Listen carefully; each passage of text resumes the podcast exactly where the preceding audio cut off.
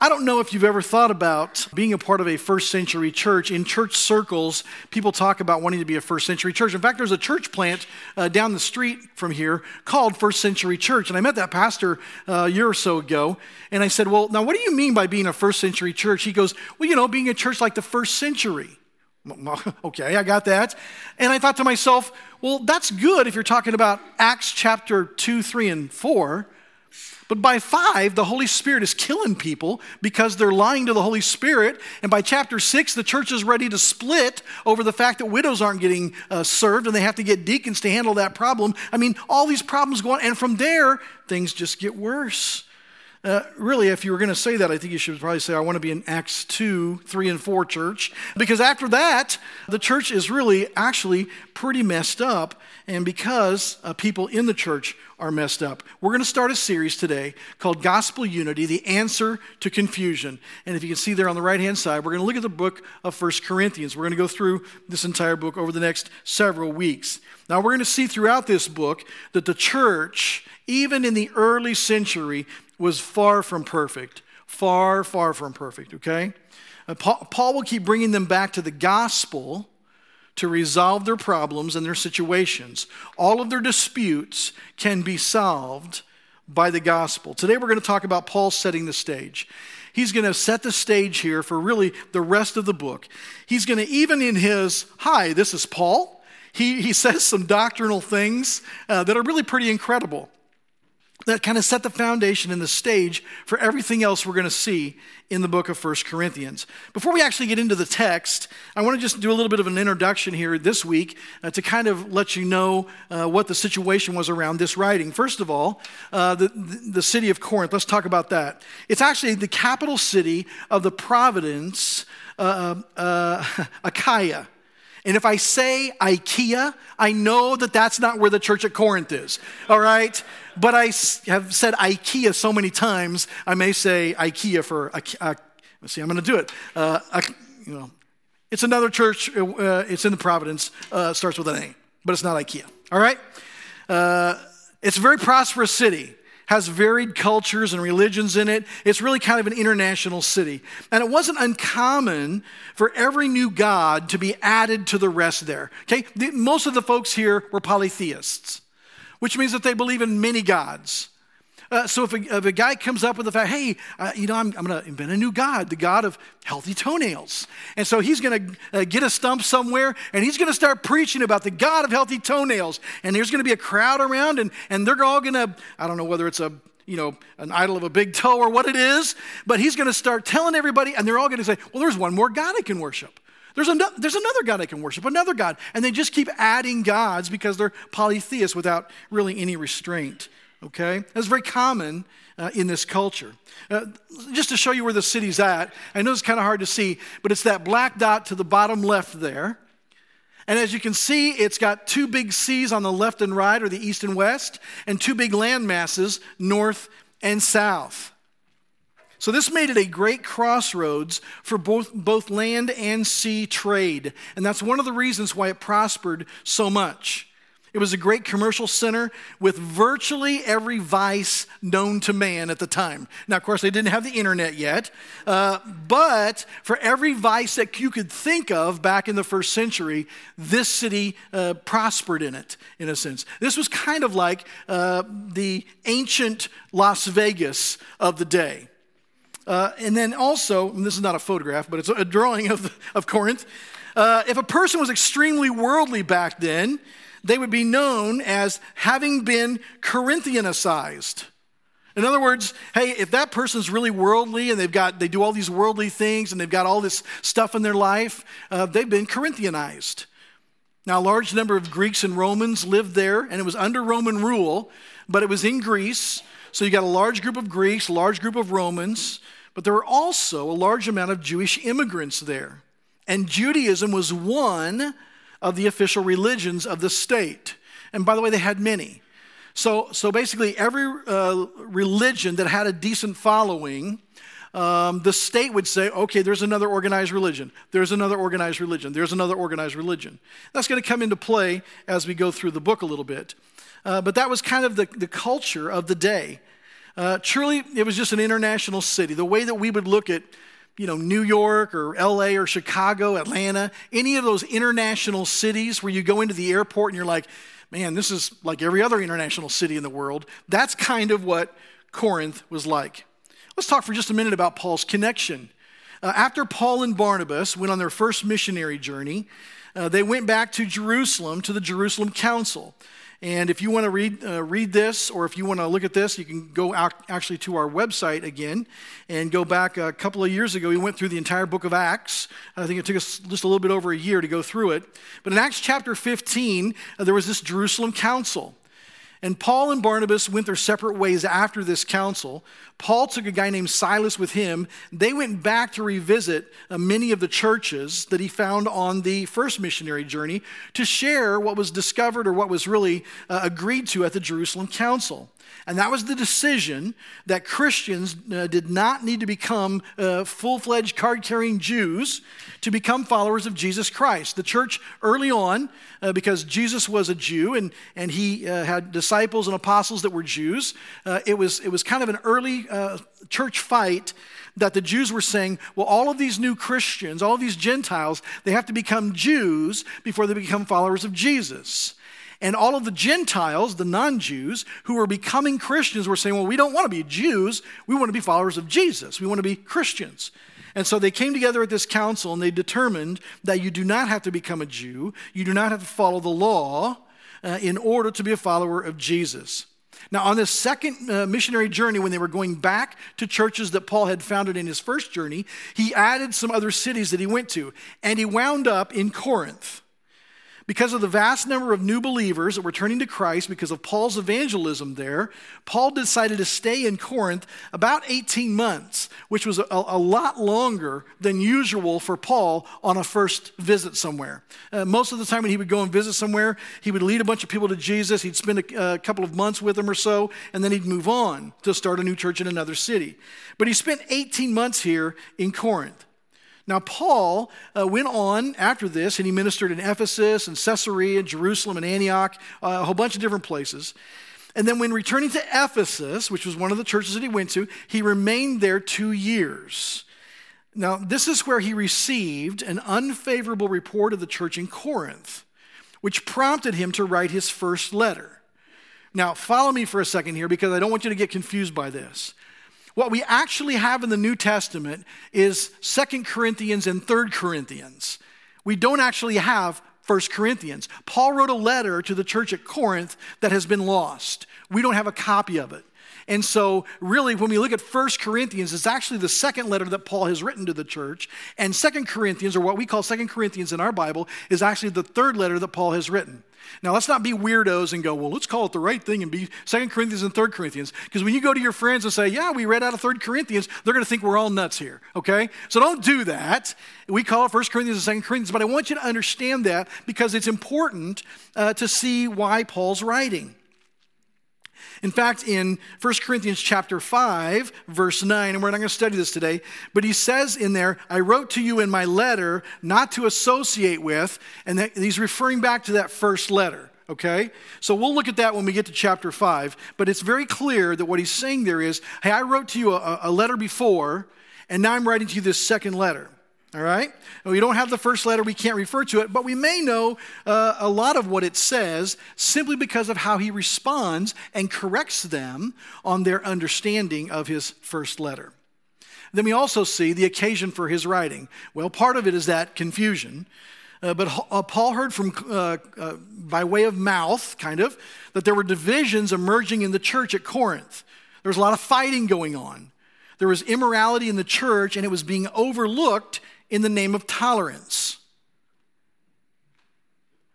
Immorality in the church was rampant, and they were basically saying, well, let's be tolerant and just overlook it. Let's just sweep it under the rug. Let's just pretend it doesn't exist. Sound familiar? Christians were suing each other. And they were taking uh, their court cases to judges who were not believers in Christ to have him judge uh, what was the right thing between them.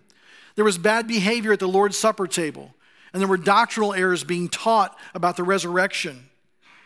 And so, all these things Paul became uh, aware of because of uh, just verbal uh, context, verbal uh, sayings. Around this time, Paul also received, also received a letter from the church at Corinth asking about some specific things. Now, the church was asking about, they had some questions about marriage, questions about virgins, questions about food sacrifice to idols. They wanted to know more about spiritual gifts. They needed help about money and how it was collected and how it was you know, divvied up or sent out or used. And they also wanted to know about another minister, Apollos, on whether he was legit or not. Now, it was while Paul was in Ephesus that he writes this second letter, which is actually 1 Corinthians, uh, and he does that in response to all these things. Okay, so there's a series of conflicts and compromises going on that are leading to disunity in the church, infighting between its members.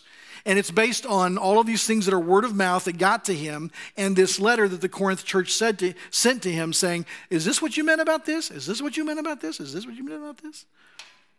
Now, these two different sources uh, caused Paul to feel uh, really led, and, and of course, we know that he was led by the Holy Spirit to write this letter to the church in Corinth. So in AD about 54, 55, Paul addresses all of these issues. And folks, none of these issues are uncommon in 2019. It's not like he was uh, writing about things that don't apply to us. Now let's read through Paul's salutation where he begins to teach doctrine, even in his hello, that he will use to instruct all, in all of these situations in his upcoming letter. Let's read through verses 1 through 9 of 1 Corinthians chapter 1, and then we'll come back and look at little pieces of it. Here's what it says Paul, called by the will of God to be an apostle of Christ Jesus, and our brother Sosthenes, to the church of God that is in Corinth to those sanctified in Christ Jesus, called to be saints together with all those who in every place call upon the name of our Lord Jesus Christ, both their Lord and ours, grace to you and peace from God our Father and the Lord Jesus Christ. I give thanks to my God always for you because of the grace of God that was given you in Christ Jesus, that in every way you were enriched in him in all speech and all knowledge even as the testimony about Christ was confirmed among you, so that you are not lacking in any gift as you wait for the revealing of our Lord Jesus Christ, who will sustain you to the end, guiltless in the day of our Lord Jesus Christ. God is faithful, by whom you were called into the fellowship of his Son, Jesus Christ, our Lord.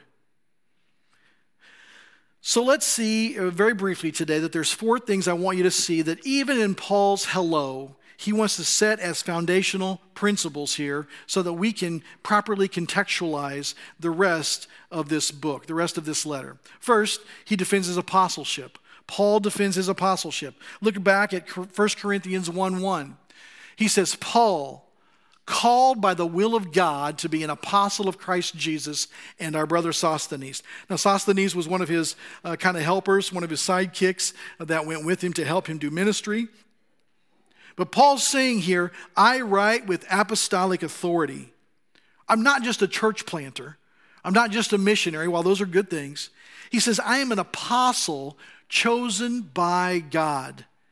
Nobody confirmed this on me. Nobody gave me a title or a position. God has made me an apostle, and I'm writing to you with this authority. That reminds them right out of the gate that he teaches with authority, and what he says to them should be true. Two, he not only defends his apostleship, but he reminds them of the church ownership. Look at the first half of verse 2. He said, To the church of God that is in Corinth, to those sanctified in Christ Jesus, that's who he's writing to. Now you might think, well, yeah, that's not a big deal. Why does why would he, you know, why is that such a big deal to say that? Well, first of all, he's, he's making it clear to them that the church belonged to God. It belonged to God. Listen, he's the guy that founded the church. He's the guy that first came to town and led a bunch of people to Jesus, started a small group, began to train them and disciple them. More people came to know Christ, and he's discipled them, and then these guys started discipling their friends and neighbors. That church was founded by the Apostle Paul. He was the church planter. But he wanted to make it clear to them that it wasn't his church. Even though Paul was the founder and church planter, he wants to remind them clearly who the church belongs to, and it belongs to God. Now, I know sometimes in our culture, uh, we might use the name of a pastor to describe a church. And probably pastors do this more than anybody uh, because I know the names of all my pastor friends, but I don't know the names of all their churches. So I'll talk about, you know, Terry Webster's church and, and uh, George Locato's church and, and you know, that, that kind of thing. Because I may even forget the actual name of the church. But it's important, it's important and we, and we, really should be cautious about doing that because we want to be careful that that thinking doesn't seep into our theology, that it doesn't seep into our, our uh, you know, consciousness that somehow this church belongs to this pastor. Look, folks, this church is not my church.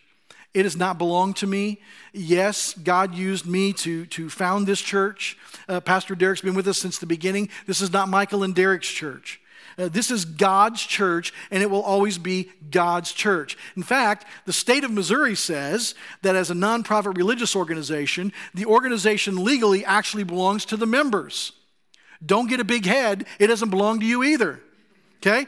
The Missouri state may say that, but the scripture is very clear. This church does not belong to the pastors or the elders. It does not belong to the leaders. It does not belong to the members. This church belongs to God. God help us if we lose track of that, folks, because if this is my church, you know what will happen when I die? This church will die along with it. God forbid that that should happen. So let's build this church on the right thing. Paul said, listen, that church, I may have founded it, I may have been the church planter, I may have discipled half. You got to remember, these people were, these are still some of the, probably the leaders of this church, were now people that he probably personally led to Christ. He personally invested in them. He had a great investment in what was happening there, but he wanted them to understand this church belongs to God and it always will. So he also then uh, wanted to let us know that the letter is normative for Christians. Now, this is a, this is a pretty uh, widely debated thing, maybe not in our particular tribe, uh, but in Christianity, and especially in Western culture, Christianity right now. Uh, this is pretty controversial, what we're going to see here. But look at the last half of verse 2, what Paul says. He says, called to be saints together with all those who in every place call upon the name of our Lord Jesus Christ, both their Lord and ours. Now, some people suggest that 1 Corinthians was only written to a specific church about their specific problems and so they don't necessarily apply to us today. While we might see some principles in it, we shouldn't take it too literally uh, because it's, it's not really for us. Nothing can be further from the truth. That's spoken, folks, by people who don't like what Paul is going to say, and so they look for reasons to excuse or reject it. Now, folks, when we read God's word and we don't like what it says, we just need to say, God, I don't see it that way. I'm wrong. You're right. And not say, because I don't like it, God, somehow I've got to explain it away. If we live like that, folks, we're in charge. We're the authority in our lives. God isn't. And so as we read this whole book, we need to understand that Paul is not writing just to one church about one thing. In fact, if you want to really think about it, uh, the city of Corinth was somewhere between, we don't really know, but somewhere between at least 100,000 people and maybe 500,000 people. Chances are that there was more than one local church in a city of two or 300,000 people. And so he's not writing to a single local church in Corinth. He's writing to the church, the universal church at Corinth, all of the local churches. And that's why when he writes this, they clearly understood, clearly understood in that day to make copies of this and circulate it amongst the churches. It's clear from Paul's words and God's inspiration that this book is for all churches of all time, in all places, no matter the circumstance. And so we need to listen to it, we need to look at it and view it as authoritative, not only for the church at Corinth, but for the church in Kansas City and even Fellowship of Grace. The last thing I want you to see this morning in Paul's hello is that Paul is thankful for the grace of God which acts to sustain and sanctify believers. Let's reread verses 3 through 9 and look what he says. I want you to notice as we read this how optimistic Paul is. Remember, there's, there's a, a dozen or more problems in this church that are bringing divisiveness, that are causing divisions, that are causing people to, to bang their heads against one another. And yet he's incredibly optimistic. Uh, you know, look what it says in verses 3 through 9. He says, Grace to you and peace from God our Father and the Lord Jesus Christ. I give thanks to my God always for you because of the grace of God that was given you in Christ Jesus, that in every way you were enriched in him, in all speech and all knowledge, even as the testimony about Christ was confirmed among you, so that you are not lacking in any gift as you wait for the revealing of our Lord Jesus Christ, who will sustain you to the end, guiltless in the day of our Lord Jesus Christ. God is faithful, by whom you were called into the fellowship of his Son, Jesus Christ, our Lord. He says, Listen, I'm thankful for God's grace working in your lives, church at Corinth, in spite of how messed up you are. I'm still grateful and excited about God working in your life. That's what he was optimistic about. He wasn't optimistic that they got everything figured out and they were living perfect lives, of course. But he was very optimistic that they were Christians, they'd given their life to Jesus, and he was working in them. He says, No gift was lacking to those who had received God's grace. Even if false teachers were coming in, and we'll see that they were, and they were teaching that there was something more, there's something more, there's something more. Now, that's why I don't know if you notice this or not, but we don't sing any songs around here that talk about getting more of God. Now, there are plenty of those songs on the radio and on the Christian radio band. Uh, Jesus, I want more of you. Jesus, I want more of you in my life. We don't sing them because they're doctrinally wrong. We can't get any more of him. Now, we can yield more to him, and I know that's what they're trying to say. What they're trying to say is, I want to be more like you. I want to give my life more completely to you but we're not actually getting more of Him. Folks, the moment that you receive Christ as your Savior, you get all of Him you're ever going to get. The Holy Spirit comes and fills you. Your eternal security is, is determined, and not even you can change that. Okay? So, so we don't sing songs about, you know, around here about, you know, God, please come and give us more of you or all those kind of things. And they, they sound good and they're, you know, kind of touchy feely songs, but we don't sing them around here. Plus, he was saying, listen, there's no, there's no, there's no outside doctrines that complete the, the, the gospel. Folks, the gospel is never going to change. It's very simple. We are all sinners. We can't do anything to stop sinning. But God sent his son Jesus to die, to live a perfect life, to die on the cross, to give up his body and his blood, which we're going to celebrate here in a little bit. He gave up his body, his blood. Nobody took his life, he gave it freely to pay for our sins. And by putting our faith and trust in that and that alone, in him and him alone, we can receive salvation. We can be connected to God forever. We can become his children. And folks, there's nothing to add to that. Nothing to add to that. Paul's saying there's nothing more, folks. Remember what saved you. He says, listen, because you were legitimately saved, I am confident in your eventual legitimate godliness. Now, we're all on a path. We're all at different places on our journey. Some of us have been Christians 30, 40 years. Some of us have been Christians 30, 40 days. And hopefully, there will be people in this room who might become Christians today. Listen, we are not on the same path. But the same God who saves us is the same God who sanctifies us, who teaches us to be more like Jesus, who causes us to become more like Christ. Hopefully, that is a process that keeps working.